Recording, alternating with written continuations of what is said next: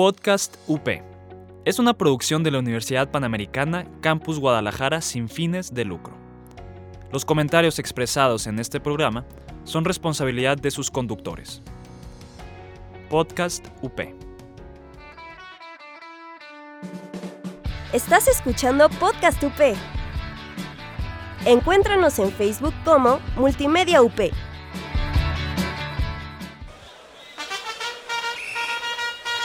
Bienvenido a tu podcast favorito. Con entrevistas a las personas más importantes del medio del deporte.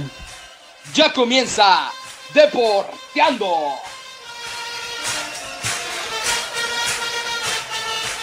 Bienvenidos amigos a Deporteando. El día de hoy nos acompaña Cari Correa, conductora de ESPN. Muchas gracias por aceptar esta noble invitación. Cari, ¿cómo estás? Primero, ¿cómo, cómo te va en esta cuarentena? Y de verdad, muchas gracias, no otra vez mencionando. Chicos, gracias a ustedes por haber pensado en mí y por contactarme. Pues estoy como, supongo estarán también ustedes y la mayoría de los que nos escuchan en aislamiento total, cuidándonos y cuidando de los nuestros. Y pues bueno, tratando de ponerle buena cara a esta situación que estamos afrontando todos y aprendiendo muchas lecciones al mismo tiempo, extrañando también de los deportes. Claro que sí, Cari. Pues una vez más, agradecerte por haber aceptado la invitación. Y bueno, me gustaría empezar la entrevista preguntándote cómo nació tu amor a los deportes. Eh, ¿En tu familia les gustan mucho los deportes y te los inculcaron? ¿O a ti te nació el gusto? ¿O cómo fue? Pues mira, para ser franca, eh, a mi papá siempre le ha gustado el fútbol mexicano, pero tampoco es que era el gran fanático y vengo de una familia de, de personas de ciencia, básicamente, porque mi mamá es médico y mi papá es físico, matemático, entonces no eran muy, muy allegados a los deportes. Eh, los acercamientos que tuve de chica fue porque practiqué gimnasia artística varios años o porque los fines de semana que iba a casa de mis abuelos veía a mis primos que eran apasionados del fútbol americano y que además practicaban y llegaban con, con todo el equipo puesto y yo los veía como guerreros, vikingos, me impresionaba mucho la pasión con la que vivían los partidos. Y a partir de ahí empezó como a crecer en, mí una curiosidad por querer entender los deportes. Pero francamente yo no había detectado de esta manera tan clara que era una pasión para mí y a lo que quería dedicar mi vida. Yo lo que sí sabía es que eh, mi vocación estaba en los medios de comunicación, que quería hacer conducción y en esta búsqueda empecé a probar por varias cosas. Eh, hice muchos programas de entretenimiento, hice también el clima en alguna época, me ofrecieron hasta hacer espectáculos, pero eso sí tenía clarísimo que no era para mí. Y fluyendo con la vida, una vez eh, llegó la oportunidad de hacer un programa especial en ESPN que duraba solamente un mes, que era por el Mundial de Sudáfrica. Y bueno, yo la verdad es que fui súper honesta con mis jefes y les dije que estaba en la mejor disposición de aprender, pero que no sabía mucho de deportes. Y en ese mes me di cuenta de la pasión con la cual vivían y trabajaban dentro del canal de ESPN y lo que significaba en sí apasionarse cuando entiendes bien los deportes. Y me encantó y a partir de ahí eh, llegó un ofrecimiento para quedarme y empecé a estudiar como loca todos los días y entendí que esta era una preparación diaria que nunca se iba a agotar y que mientras más conozco y me empapo del mundo deportivo, más me gusta y siento que menos conozco. Así que es como una carrera, siempre lo digo, para todos los jóvenes con los que he tenido oportunidad de platicar. Es una carrera en la que estudias todos los días y nunca, nunca, nunca te vas a graduar, pero hoy ya no concibo mi vida sin los deportes. Perfecto. Y oye, Cari, eh, hablando ahorita de ese tema de Sudáfrica y de que te ha tocado hacer coberturas de eventos muy importantes, algo que le hemos preguntado a los diferentes personajes de los medios que hemos tenido es eso de cómo es estar en un evento tan grande, eh, qué tan complicado es, qué, qué tanta presión hay en medio de, no lo sé, ¿qué nos puedes comentar tú sobre tus experiencias y sobre lo que te ha dejado esos eventos? Obviamente cada uno tiene su magia distinta. Eh, las series obviamente aportan muchísimo para hacerlo como una, hacerlo una experiencia totalmente distinta a las demás, pero somos muy afortunados. Uno porque podemos eh, trabajar en lo que más nos gusta y tú te das cuenta trabajando en esto de la cantidad de gente que que sueña con ir a un evento como estos, ¿no? O sea, trabajando, o sea, como aficionado. Así que nosotros poder estar ahí en el lugar, así que de los hechos, es un gran privilegio, pero también me doy cuenta que el público en general se imagina otra cosa, porque siempre te dicen como, wow, impresionante que vas a viajar a un Super Bowl a una Copa del Mundo, a unos Juegos Olímpicos, pero se imaginan que nada más estás trabajando cuando te ven a cuadro y en realidad eh, no tienes un horario determinado, eh, trabajas desde que abres los ojos eh, y empieza el día, empiezas a trabajar y no sabes a qué hora vas a terminar. Normalmente las jornadas laborales son larguísimas, no tienes tiempo para comer o comes lo que caiga descansas muy poco, muy mal. A veces las coberturas son larguísimas, de 40 días, por ejemplo, una Copa del Mundo. Esos 40 días que te tienes que ir a un lugar lejano o lejos de tu familia, eh, de tus cosas, de tu núcleo. Eh, en fin, son muchas cosas. Y pero por más que te diga eh, toda esta como pila de, de cosas que parecieran estar en contra, la verdad es que aún así sigue siendo una gran experiencia y seguimos siendo muy afortunados de tener pues esa oportunidad de viajar justo al epicentro de la información deportiva. Es una es una situación o es una experiencia indescriptible que muy difícilmente se puede poner en palabras el estar ahí y el vivir eh, esos grandes eventos que se van a quedar en tu memoria como hermosas postales. Y bueno, Cari, ya mencionabas algunas de tus experiencias relacionadas con los deportes. Quisiera ver cómo eras tú de niña para entender un poco más a Cari Correa. ¿Cómo eras con, eh, eh, en tu infancia? Pues aunque no lo crean, era muy nerd. Siempre tuve muy buenas notas. De hecho, era como de, era de excelencia académica. Y pues ya les digo, vengo de una familia de, de científicos, entonces yo no me daba cuenta del nivel de exigencia que yo imprimía sobre mí misma y mis notas. Eh, al mismo tiempo practicaba gimnasia, cuando dejé la gimnasia hice hawaiano, taitiano, ballet, tap, siempre de alguna manera estaba ejercitándome, yo no estaba tan consciente de la cercanía que tenía eh, con los deportes. Ahora que soy más grande, miro hacia atrás y veo que en el pasado siempre estuve de alguna manera eh, cercana al deporte.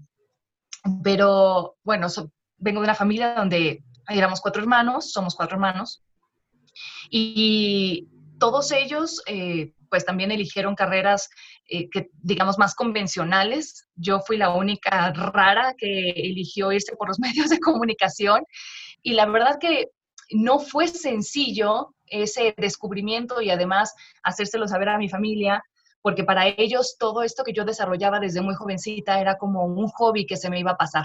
Eh, y conforme fui creciendo y aclarándome cada vez más, eh, mis papás empezaron a preocupar cada vez más. Entonces, para ellos fue difícil aceptar que yo iba a estudiar arte dramático, que esa es la carrera que estudié en realidad.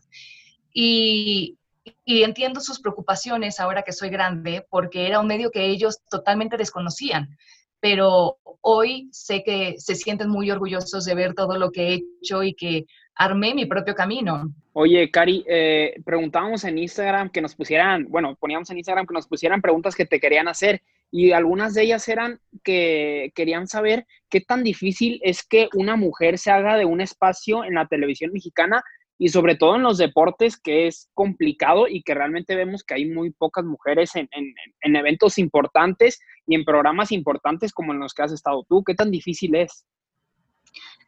Me impresiona mucho, eh, David, que llevo 10 años en ESPN, es decir, hablando eh, en el medio deportivo, y en 10 años esa pregunta sigue siendo recurrente y sigue siendo recurrente porque porque a pesar de que las mujeres nos hemos ganado varios espacios eh, a pasos agigantados, no nada más en los deportes, sino en la vida política, en la cultura, en el arte, en los negocios, aún así sigue habiendo todavía muchas diferencias y por eso es importante que se siga poniendo el tema sobre la mesa, porque no podemos negar que sigue existiendo todavía esta brecha entre nosotros, que seguimos siendo minoría. Yo me acuerdo que que bueno, por ejemplo, yo les comentaba cómo fue mi iniciación en los deportes y que yo de chica no me imaginaba en el medio deportivo, pero porque yo no tenía una imagen a seguir, no, no recuerdo una mujer en México en los medios de comunicación hablando de los deportes. Entonces, para mí eso era como, que no existía. Y yo he escuchado a varias compañeras, colegas eh, de otros países donde solía haber cierta apertura para que las mujeres no nada más hablaran de deporte, sino que además los practicaran. Y ellas desde muy chiquita lograron descubrir que querían dedicarse al periodismo deportivo, porque ya, porque tenían una imagen a seguir. Es muy difícil involucrarte con lo que desconoces.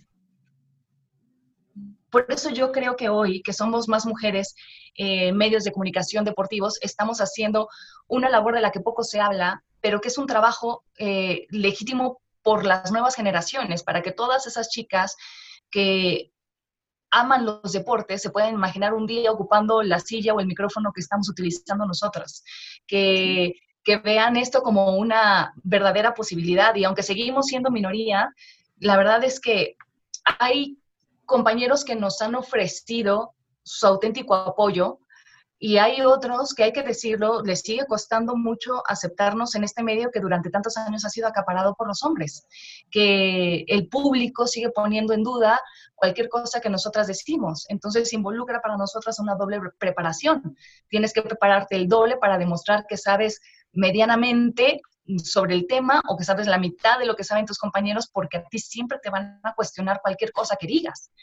A mí me ha pasado varias veces con compañeros que, porque nos puede pasar a cualquiera, que se equivocan en algún dato o en algún nombre y la reacción del público en general es como, bueno, se le fue, es entendible, se equivocó, no se dio cuenta, pero si nosotras caemos en el mismo error, no se nos perdona. Porque es mujer, sí, claro.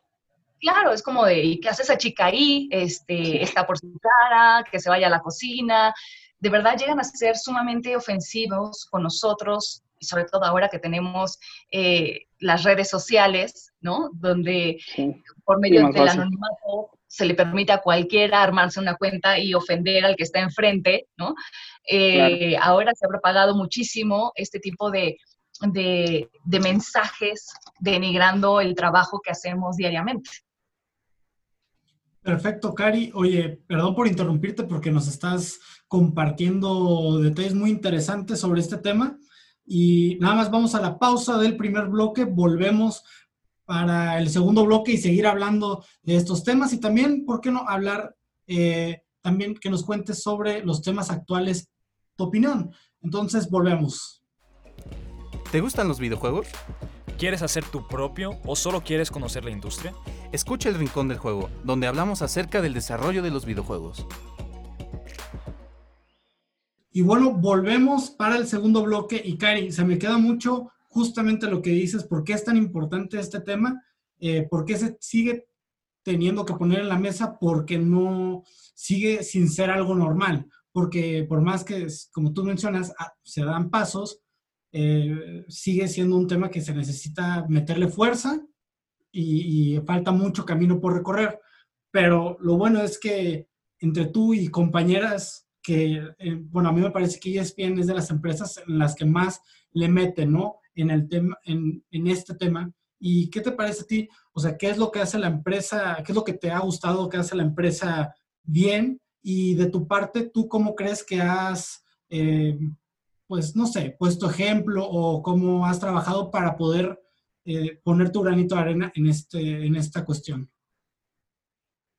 Mira, yo siempre lo digo, para mí el talento no tiene género y creo que la empresa donde estoy ha apostado siempre a ello, a que están quienes se han ganado un lugar para tener ese micrófono ahí o estar en ciertos shows. No es por porque sea un hombre, porque sea una mujer. Eh, Ahí no se habla de, el género o del sexo que tenga cualquier talento, simplemente estás ahí porque estás capacitado para hacer tu trabajo.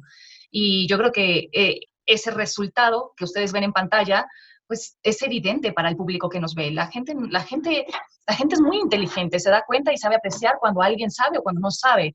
Eh, también una cosa que a mí me sorprendió cuando llegué a ESPN, pero que siempre he destacado, es que no existe un departamento de redacción como en otras televisoras donde yo trabajé, donde obviamente había eh, un director de información que revisaba todo lo que iba a salir dentro del show, En ESPN eso no existe porque todos tenemos que preparar nuestros temas y eso te obliga a estar eh, empapado del tema, capacitado para poder discutir acerca de, los temas que se tocan dentro de los shows. Así que, bueno, eso solamente es como un ejemplo de por qué eh, cualquier talento está apto o está listo para hablar de los temas que se van tocando dentro de los shows. Y, bueno, en general yo creo que el trabajo hace una labor eh, fantástica también con las mujeres, porque, por ejemplo, ya sea hombres o mujeres, nunca tenemos líneas sobre eh, nuestras opiniones o lo que queremos decir, eh, sobre todo cuando son programas de debate. No tenemos línea y también las mujeres no tenemos pues ninguna bajada de, de vestuario, de cómo tenemos que presentarnos a cuadro, cosa que sí sé que sucede todavía en otros lados, ¿no? afortunadamente ESPN es una empresa impecable en ese sentido. Y bueno, Cari, yo quiero hacerte una pregunta acerca relacionada con lo que mencionas, eh, que la gente critica nada más por hablar y esta, eh, este programa, en este podcast Deporteando, siempre queremos preguntarle a los grandes comentaristas y analistas y por supuesto también a ti, ¿cómo le hacen para superar las críticas? Pero, en especial, ¿cómo le hace Cari Correa para superar esas críticas de la gente que generalmente solamente habla por hablar.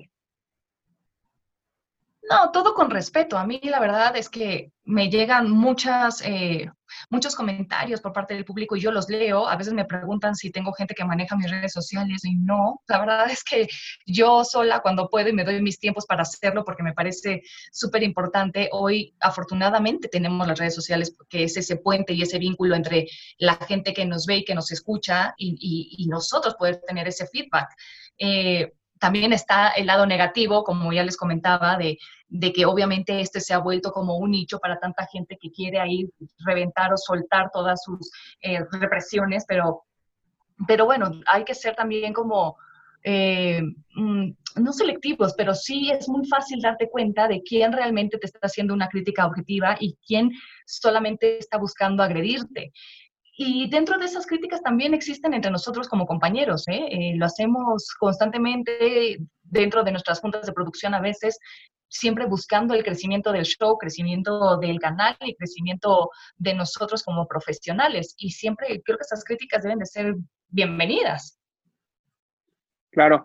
Y Cari, eh, tú estás desde 2010 en, en, ESPN, ya van 10 años que estás y has cubierto muchísimos eventos muy importantes, Super Bowls, mundiales, eh, peleas de box muy importantes también. Pero de todos estos eventos, ¿cuál es el que más te ha gustado? ¿Cuál es el que más has disfrutado? Ay, es difícil. Eh, es difícil elegir uno solo porque cada uno tiene su magia. Eh, y los Super Bowls, por ejemplo, para mí, al tratarse de mi deporte favorito, pues tienen un sabor especial. Esa semana se vuelve nuestra semana favorita del año. Eh, y además, esa semana se vuelve una completa fiesta en la ciudad de sede. Pero yo creo que nada se compara con una Copa del Mundo. Para empezar, tienes que esperar cuatro años para que se dé y, y en esa espera hay hay hexagonales, hay clasificatorios, entonces como que ya se empieza a calentar desde antes con toda esa preparación. Y también lo que tiene es que es la, duración, o sea, son para nosotros 40 días aproximadamente de sumergirte en el tema futbolístico y de vivir a tope eh, toda esa pasión de los aficionados en el país sede. Eh, yo creo que un mundial no se compara con ninguna otra cosa. Me quedaría con cualquiera de los mundiales donde he podido ir. Oye, Cari, y ahorita que hablas eh, del mundial, también una cosa que hemos preguntado mucho, eh, no, no es por decir que es algo malo, sino por hablar de lo difícil que es, pero al mismo tiempo la razón por la que se encuentra en esto la vocación, ¿no? Que a pesar de lo pesado que pueden llegar a hacer estos eventos, eh, por alguna razón la gente que los hace los hace con tanto gusto, pero hablar de este tema de los sacrificios, eh, tú, tú cómo ves esto, pero de nuevo con los que lo hemos hablado nos dicen lo mismo, realmente sí se tiene que dejar muchas cosas de lado para estar en un punto como en el que tú estás, para poder llegar a, tal grado, pues eh, que tanta gente quiere estar, pero no por nada, no cualquiera puede. Sí, hay una frase que, que he escuchado varias veces y que a mí me encanta y que dice, eh, o sea, para conseguir lo que pocos tienen, tienes que estar dispuesto a hacer lo que pocos hacen. Y eso es verdad. Eh, esta es una carrera que te demanda muchísimo y que además es muy celosa, porque si tú descuidas o dejas de prepararte un día, dos días, una semana, se nota, se nota cuando vuelves a hacer un show y cuando vuelves a tocar un tema. Es más, tú te sientes inseguro porque no te sientes del todo arropado con la información que deberías de tener para, para desarrollar un tema o un show completo. Eh, nos pasa, por ejemplo, cuando te tomas vacaciones, que no te puedes despegar eh, de, de, toda la información deportiva que está sucediendo. Ahora estamos en algo totalmente inusual, donde el deporte está parado a nivel mundial, pero normalmente, cuando esto no sucede, siempre hay algún deporte que se está desarrollando. Si no están las grandes ligas, está la NBA, pero está la NFL o está la Champions o hay eh, clasificatorios de selecciones, fechas FIFA, siempre tienes deporte alrededor del mundo. Entonces, no te puedes despegar prácticamente ni un día. Y la, y la gente que vive a tu alrededor, en este caso, por ejemplo, mi, mi esposo, mi familia, eh, tiene que entenderlo de esa manera, porque si no, se vuelve muy difícil. Hay para mí este es como mi primer equipo de contención, el que me, el que me arropa, entienden que esta es mi pasión, que esto me encanta y lo respetan. Y no nada más lo respetan, sino que me apoyan y se encargan de hacerme como todo alrededor súper fácil para que yo me dedique a lo que me tengo que dedicar y esté enfocada al 100% en lo que tengo que hacer. La verdad que siempre tener una red de apoyo así es súper importante en una carrera que es muy, muy celosa como esta. Y bueno, Cari, eh, hay grandes ejemplos de mujeres que están en los medios eh, deportivos, el caso de Adriana Monsalve, eh, Inés Sainz, Chapi Herrera. Para ti, ¿quién fue un ejemplo cuando ibas iniciando en esto? Y pues, porque posiblemente llegas a ser inspiración para muchas mujeres que te están viendo en televisión y dicen, yo quiero estar ahí. También tienes compañeras extraordinarias en ESPN como Carolina Padrón, Vanessa, hay algunas otras que faltan por mencionar, pero ¿quiénes eran esos ejemplos para Cari Correa? Mira, desde que yo llegué a ESPN hace 10 años, eh, una vez estaba en la oficina de mi jefe y estábamos charlando acerca de, de esta carrera que yo quería empezar o emprender en los deportes eh, y, específicamente en ESPN. Y me acuerdo que en esa oficina donde hay como 20 pantallas, en una de ellas estaba Hannah Storm. Y, ahí mi jefe me empezó a hablar de ella y ahí la descubrí y puse muchísima atención en, que era una mujer madura, que llevaba toda una vida y una carrera impecable, eh, súper reconocida en los Estados Unidos, con un programa propio, desarrollando entrevistas a grandes personalidades y para mí se volvió una tremenda inspiración. Y después, pero al poco tiempo, ¿eh? o sea, los dos años a lo mucho, la habré conocido conocido en el Super Bowl de Nueva Orleans, en el Super Bowl 47. Y yo me acuerdo que me quedé como paralizada de nervios de conocerla y de acercarme a saludarla y de poder decir que, que estábamos trabajando incluso para la misma empresa. Y, siempre para mí ha sido como una gran referencia de, de el trabajo constante y de que, ¿por qué no? Quiero verme así en, no sé, unos 10, 15 años. Luego también conocí a Carolina Guillén, eh, y he trabajado muchísimo con ella de manera cercana. Lo hicimos primero en los abiertos de Acapulco y después teníamos, bueno, convivencia en las Semanas de la Mujer y así. Y, y, la verdad que es una mujer a la que quiero muchísimo, admiro profundamente, igual que otras compañeras, como unas que mencionaron, pero eh, con Caro Guillén tuve una conexión especial porque ella desde el principio me habló desde su experiencia de todo lo que había pasado, de los años que tenía en ESPN, y creo que como mujeres eh, poderosas es muy importante apoyar a otras mujeres porque sabemos de lo complicado que es el camino para poder acceder a este tipo de medios y no te cuesta tenderle una mano a alguien que está comenzando. Y Caro siempre tuvo palabras muy lindas para mí. Claro. Eh, pero bueno, estamos llegando al final de este segundo bloque. Regresamos para el tercero y último para que nos sigas contando de todas las experiencias y todas las anécdotas que tienes, Cari. No se despeguen, regresamos. ¿Crees que el género K-pop es muy difícil de entender?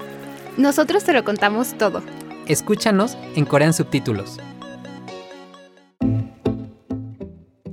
En cada episodio de esta temporada trataremos temas sobre desarrollo humano, crecimiento personal, temas de actualidad, entre otros. Vamos a filosofar sobre la vida. Escúchanos en Tinto Sofando, en Spotify y iTunes.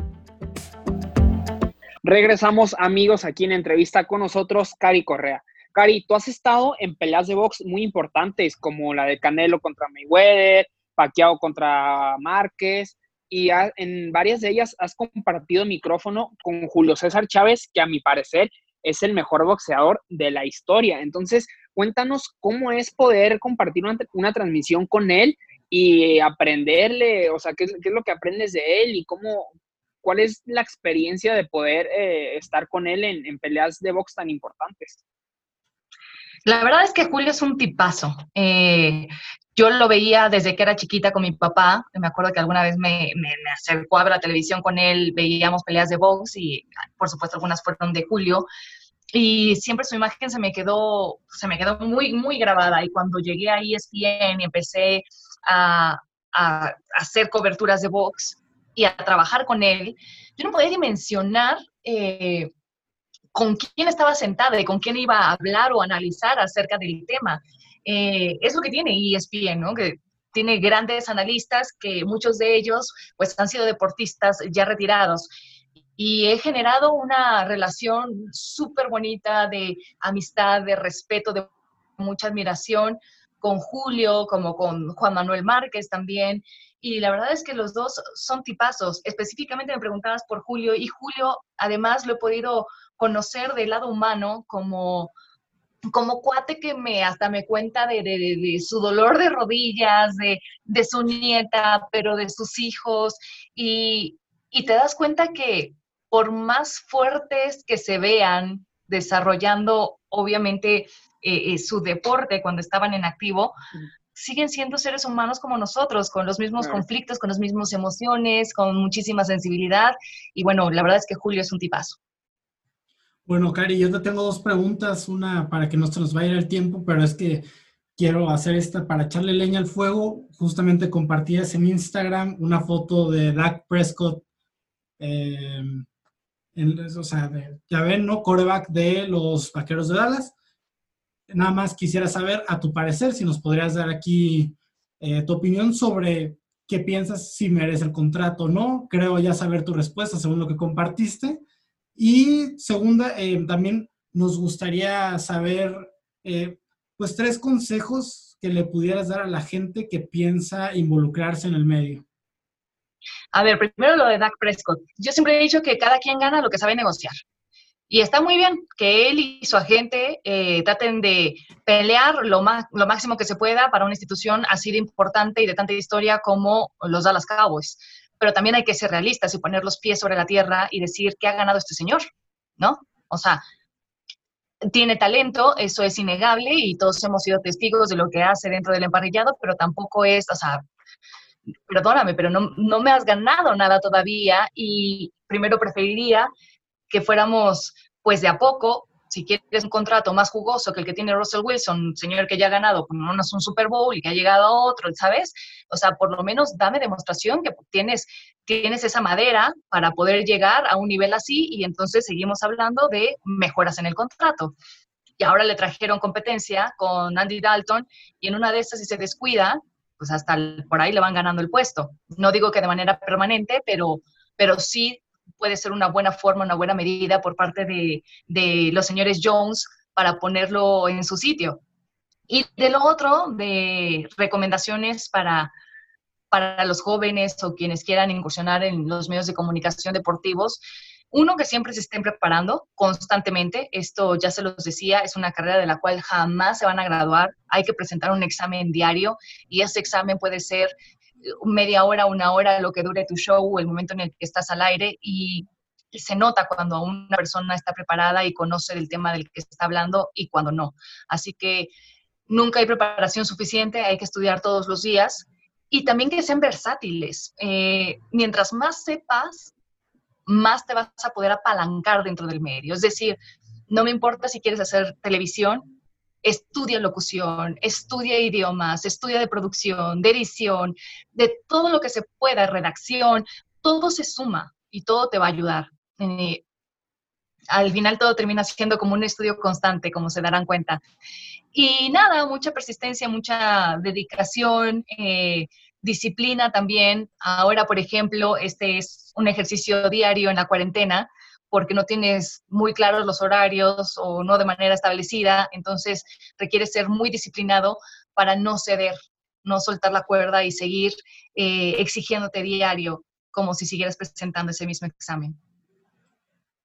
Bueno, Cari, yo tengo una pregunta que nos hicieron en nuestro Instagram, eh, Michelle Salazar, una buena amiga, me comentaba de que cuál era eh, tu técnica para perfeccionar tu dicción, una cosa muy importante eh, si estás en los medios de comunicación, y qué le podrías decir a esa Cari Correa de hace 10 años para que no se haya equivocado en algún momento, que no se equivoque en algún momento.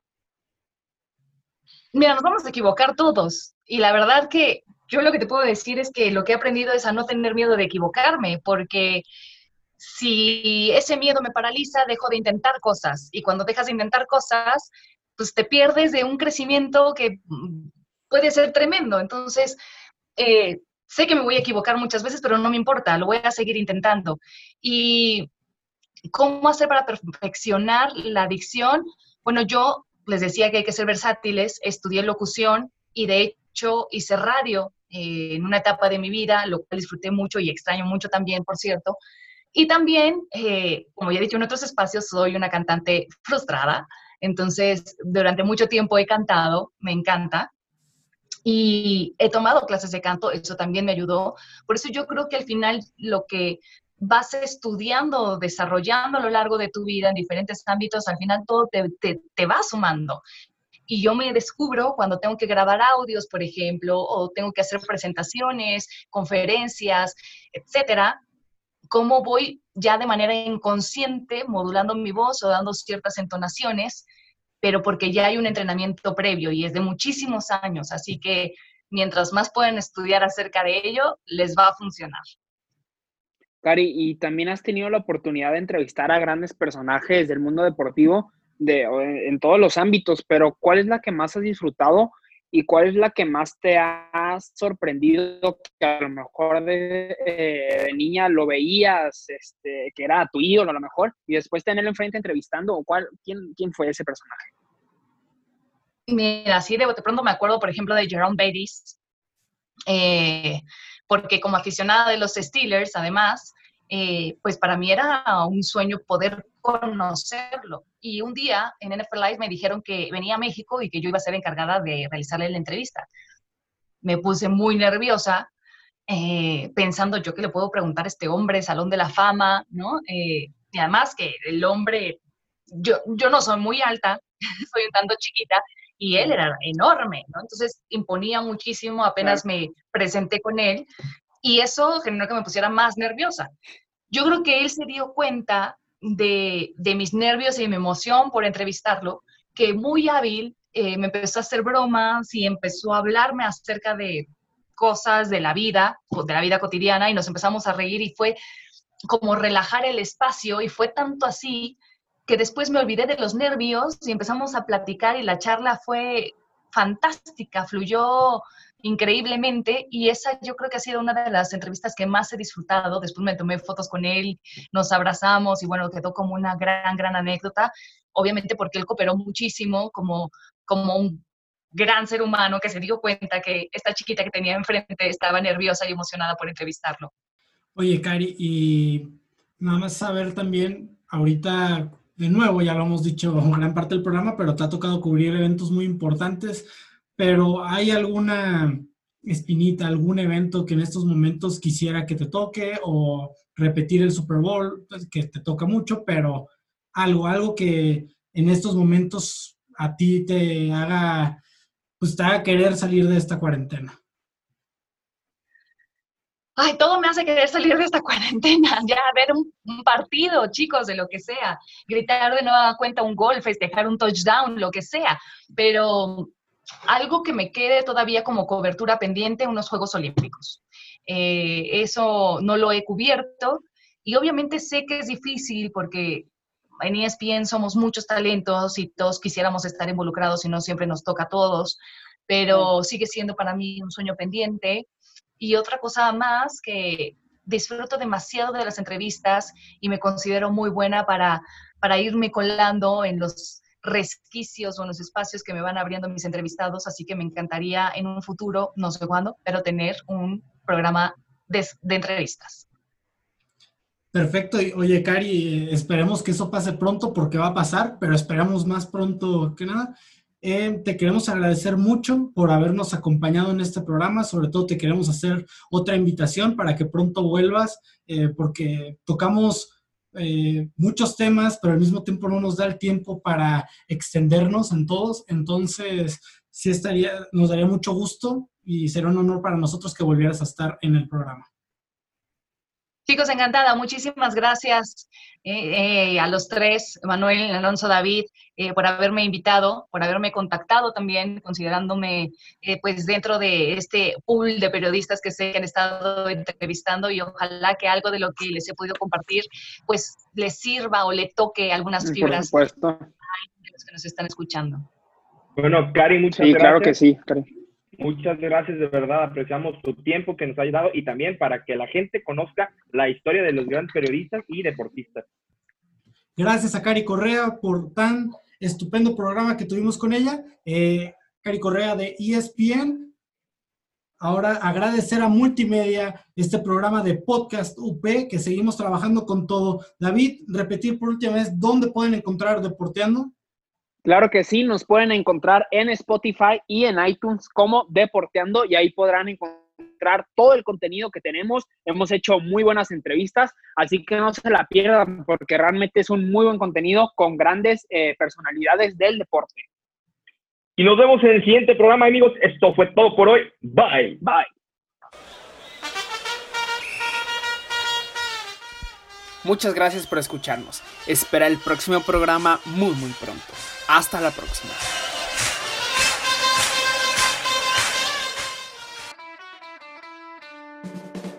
Estás escuchando Podcast UP. Encuéntranos en Facebook como Multimedia UP. Podcast UP. Es una producción de la Universidad Panamericana Campus Guadalajara sin fines de lucro. Los comentarios expresados en este programa son responsabilidad de sus conductores. Podcast UP.